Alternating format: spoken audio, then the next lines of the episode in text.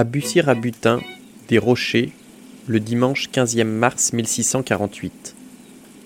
Je vous trouve un plaisant mignon de ne m'avoir pas écrit depuis deux mois.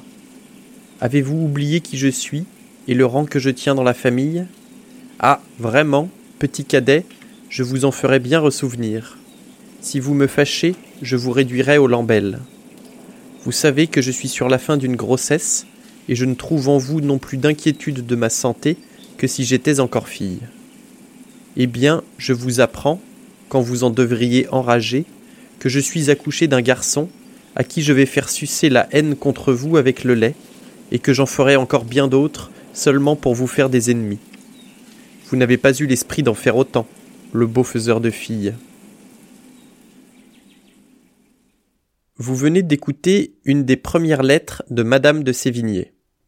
Au programme aujourd'hui, des noms, des chiffres et des lettres. Bienvenue dans la Voix des lettres, épisode 48.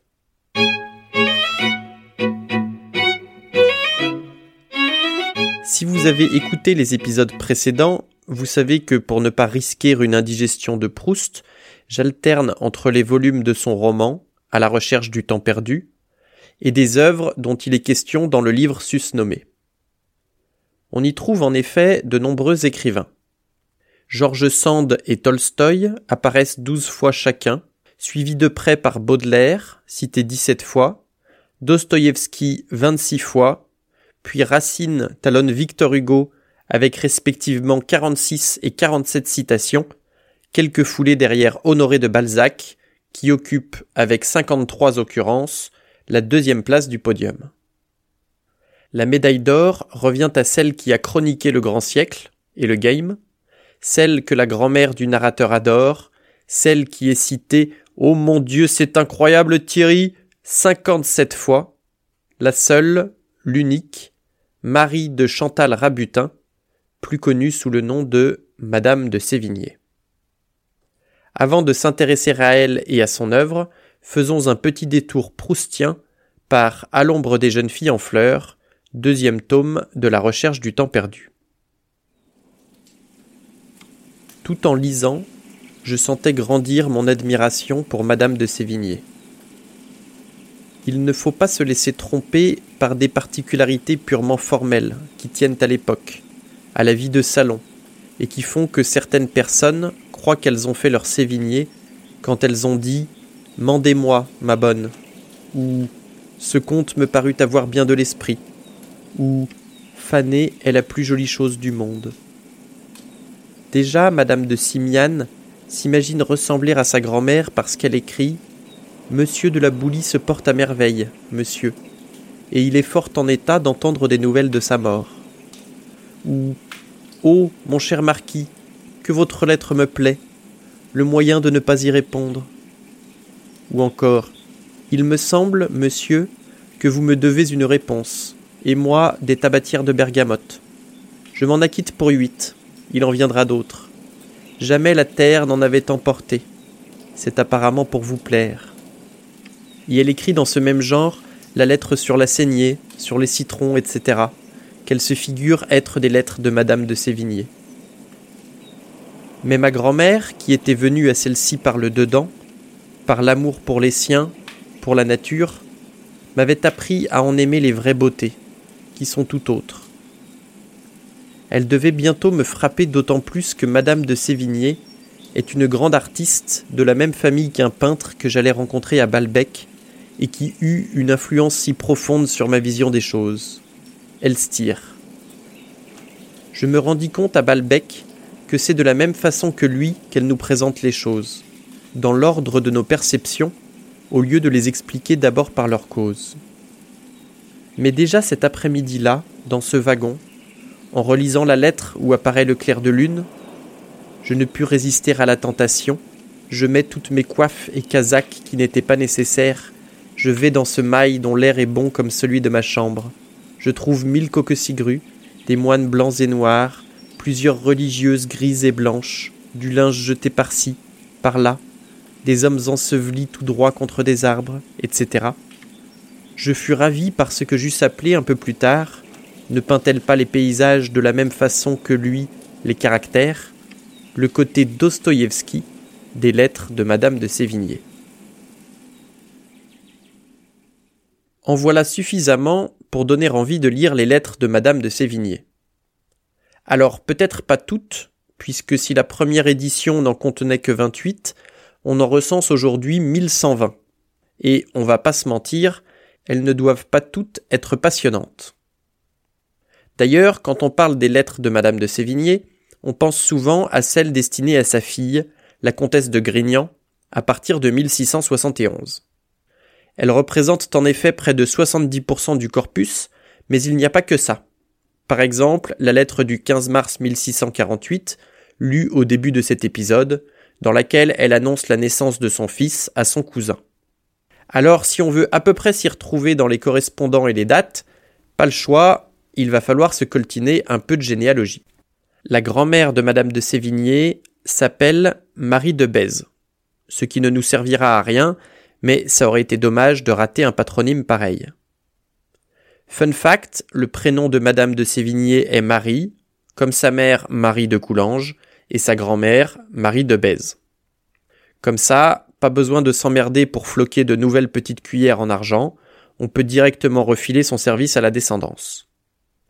Mais au moins, c'est joli, Marie. Je dis ça parce que le daron, lui, se prénomme Celse Bénigne, ce qui ne doit pas être facile à porter. Avec le blaze complet, ça donne Celse Bénigne de Rabutin, baron de Chantal, qui, dans la liste des titres les plus pourris de France, se place avant-dernier, juste devant baron de Serviette. Pour en revenir à Chantal, ce n'est pas sa femme, ceux qui suivent savent qu'elle s'appelle Marie, mais le nom d'une ancienne baronnie près d'Autun, charmante ville située en Bourgogne, ce qui est bien naturel car Autun en emporte le vin. Bref, tout ça pour dire que quand vous entendez du rabutin, du bussy rabutin ou du rabutin chantal, on est côté paternel, et si c'est du coulange, c'est la mif à la daronne. C'est fatigant, la généalogie. Afin de se reposer les esprits, écoutons cette lettre pour Pomponne. Si vous voulez savoir de bonne foi qui est encore ce zigoto-là, je vous le donne en mille, on s'en tamponne. À Pomponne, à Paris, lundi 1er décembre 1664. Je viens de recevoir votre lettre. Elle vaut mieux que tout ce que je puis jamais écrire. Vous mettez ma modestie à une trop grande épreuve en m'amendant de quelle manière je suis avec vous et avec notre cher solitaire. Il me semble que je le vois et que je l'entends dire ce que vous me mandez. Je suis au désespoir que ce ne soit pas moi qui ai dit la métamorphose de Pierrot en Tartuffe. Cela est si naturellement dit que si j'avais autant d'esprit que vous m'en croyez, je l'aurais trouvé au bout de ma plume. Il faut que je vous conte une petite historiette, qui est très vraie et qui vous divertira. Le roi se mêle depuis peu de faire des vers. Messieurs de Saint-Aignan et d'Anjou lui apprennent comme il faut s'y prendre. Il fit l'autre jour un petit madrigal que lui-même ne trouva pas trop joli. Un matin, il dit au maréchal de Gramont Monsieur le maréchal, je vous prie, lisez ce petit madrigal et voyez si vous en avez jamais vu un si impertinent. Parce qu'on sait que depuis peu j'aime les vers, on m'en apporte de toutes les façons. Le maréchal, après avoir lu, dit au roi Sire, votre majesté juge divinement bien de toutes choses. Il est vrai que voilà le plus sot et le plus ridicule madrigal que j'ai jamais lu. Le roi se mit à rire et lui dit N'est-il pas vrai que celui qui l'a fait est bien fat? Sire, il n'y a pas moyen de lui donner un autre nom. Oh bien, dit le roi, je suis ravi que vous m'en ayez parlé si bonnement. C'est moi qui l'ai fait. Ah, sire, quelle trahison Que votre majesté me le rende, je l'ai lu brusquement. Non, monsieur le maréchal, les premiers sentiments sont toujours les plus naturels. Le roi a fort ri de cette folie, et tout le monde trouve que voilà la plus cruelle petite chose que l'on puisse faire à un vieux courtisan. Pour moi, qui aime toujours à faire des réflexions, je voudrais que le roi en fît là-dessus, et qu'il jugeât par là combien il est loin de connaître jamais la vérité. la belle anecdote. Voilà de quoi occuper des doctorants en histoire pendant des heures. Pour nous autres communs des mortels, qui n'avons pas leur temps, revenons à la biographie de Madame de Sévigné, qui, avant de devenir Madame de Sévigné, est née Marie de Rabutin-Chantal en 1626 à Paris. Quand elle a un an, son père meurt au siège de La Rochelle. Le siège de La Rochelle, ce n'est pas une chaise fabriquée à La Rochelle, mais une bataille des guerres de religion, où le royaume de France et l'empire espagnol, tous deux catholiques, s'allient sous le commandement du cardinal Richelieu pour bouter les Anglais hors de La Rochelle, cité protestante. Et si la présence des trois mousquetaires à cette grande bataille est une histoire fictive d'Alexandre Dumas, celle de Celse Bénigne de Rabutin est attestée, et il devait trouver la vue sympa puisqu'il en a fait sa dernière demeure. La mère meurt quelques années plus tard et Marie de Rabutin Chantal devient orpheline à six ans. Elle est élevée par ses grands-parents, puis par ses oncles maternels, notamment l'abbé Christophe de Coulanges, dit le bien bon, qui lui enseigne l'italien, le latin et l'espagnol. Plus qu'un tuteur, il sera pour elle un véritable ami, s'occupant après la mort de son mari de toutes les affaires de la famille. Il passera la fin de ses jours avec sa nièce, qui pleurera amèrement sa disparition, comme elle le confie à son cousin dans la lettre suivante. À Bussy-Rabutin, à Paris, ce mardi 2 septembre 1687. Je viens de recevoir vos lettres de Crécia, mon cher cousin, qui m'ont donné quelques consolations, car je suis accablé de tristesse. J'ai vu mourir depuis dix jours mon cher oncle. Vous savez ce qu'il était pour sa chère nièce. Il n'y a point de bien qu'il ne m'ait fait, soit en me donnant son bien tout entier, soit en conservant et en rétablissant celui de mes enfants. Il m'a tiré de l'abîme où j'étais à la mort de monsieur de Sévigné. Il a gagné des procès, il a remis toutes mes terres en bon état, il a payé nos dettes, il a fait la terre où demeure mon fils la plus jolie et la plus agréable du monde. Il a marié mes enfants. En un mot, c'est à ces soins continuels que je dois la paix et le repos de ma vie. Vous comprendrez bien que de si sensibles obligations et une si longue habitude fait souffrir une cruelle peine quand il est question de se séparer pour jamais. La perte qu'on fait des vieilles gens n'empêche pas qu'elles ne soient sensibles quand on a de grandes raisons de les aimer et qu'on les a toujours vues. Mon cher oncle avait quatre-vingts ans. Il était accablé de la pesanteur de cet âge. Il était infirme et triste de son état. La vie n'était plus qu'un fardeau pour lui. Qu'eût-on donc voulu lui souhaiter? Une continuation de souffrance? Ce sont ces réflexions qui ont aidé à me faire prendre patience. Sa maladie a été d'un homme de trente ans une fièvre continue, une fluxion sur la poitrine. En sept jours, il a fini sa longue et honorable vie avec des sentiments de piété, de pénitence et d'amour de Dieu qui nous font espérer sa miséricorde pour lui. Voilà, mon cousin, ce qui m'a occupé et affligé depuis quinze jours. Je suis pénétré de douleur et de reconnaissance. Laissons en paix le bien bon et revenons à la jeunesse de Marie de Rabutin-Chantal. En 1644, à 18 ans, elle épouse Henri de Sévigné, de vieille et bonne noblesse bretonne, qui se fait appeler marquis. En 1646 naît leur fille aînée, Françoise, puis Charles en 1648. Le père meurt dans un duel pour une sombre histoire de maîtresse en 1651, laissant la marquise de Sévigné veuve à 25 ans avec ses deux enfants. Elle se passionne alors pour sa fille et elle n'est pas la seule. En 1663, mademoiselle de Sévigné ouvre le ballet des arts en dansant avec le roi Louis XIV. On l'appelle la plus jolie fille de France et La Fontaine lui dédicace même une fable, Le lion amoureux, qui commence par ces vers.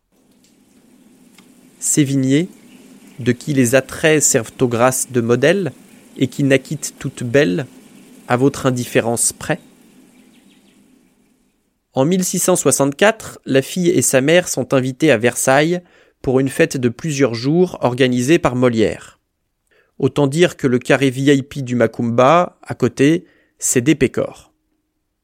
À la cour, on essaye de faire de mademoiselle de Sévigné une maîtresse du roi, en vain. En 1669, elle épouse François Adhémar de Monteil de Grignan, lieutenant général de Provence, dont la famille a donné son nom au mont des Adhémars, devenu aujourd'hui l'aire d'autoroute la plus classe de France, Montélimar. Mademoiselle de Sévigné devient la comtesse de Grignan et, en 1671, descend s'installer au château du même nom.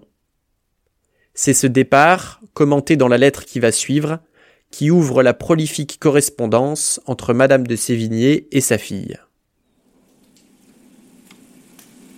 À Madame de Grignan, à Paris, le mercredi 11 février 1671. Il nous semble que vous êtes à Moulins aujourd'hui. Vous y recevrez une de mes lettres. Je ne vous ai point écrit à Briard. C'était ce cruel mercredi qu'il fallait écrire. C'était le propre jour de votre départ. J'étais si affligé et si accablé que j'étais même incapable de chercher de la consolation en vous écrivant. Voici donc ma troisième et ma seconde à Lyon. Ayez soin de me mander si vous les avez reçues. Quand on est fort éloigné, on ne se moque plus des lettres qui commencent par J'ai reçu la vôtre, etc. La pensée que vous aviez de vous éloigner toujours, et de voir que ce carrosse allait toujours en delà, est une de celles qui me tourmentent le plus. Vous allez toujours, et comme vous dites, vous vous trouverez à deux cents lieues de moi. Alors, ne pouvant plus souffrir les injustices, sans en faire à mon tour, je me mettrai à m'éloigner aussi de mon côté, et j'en ferai tant je me trouverai à trois cents.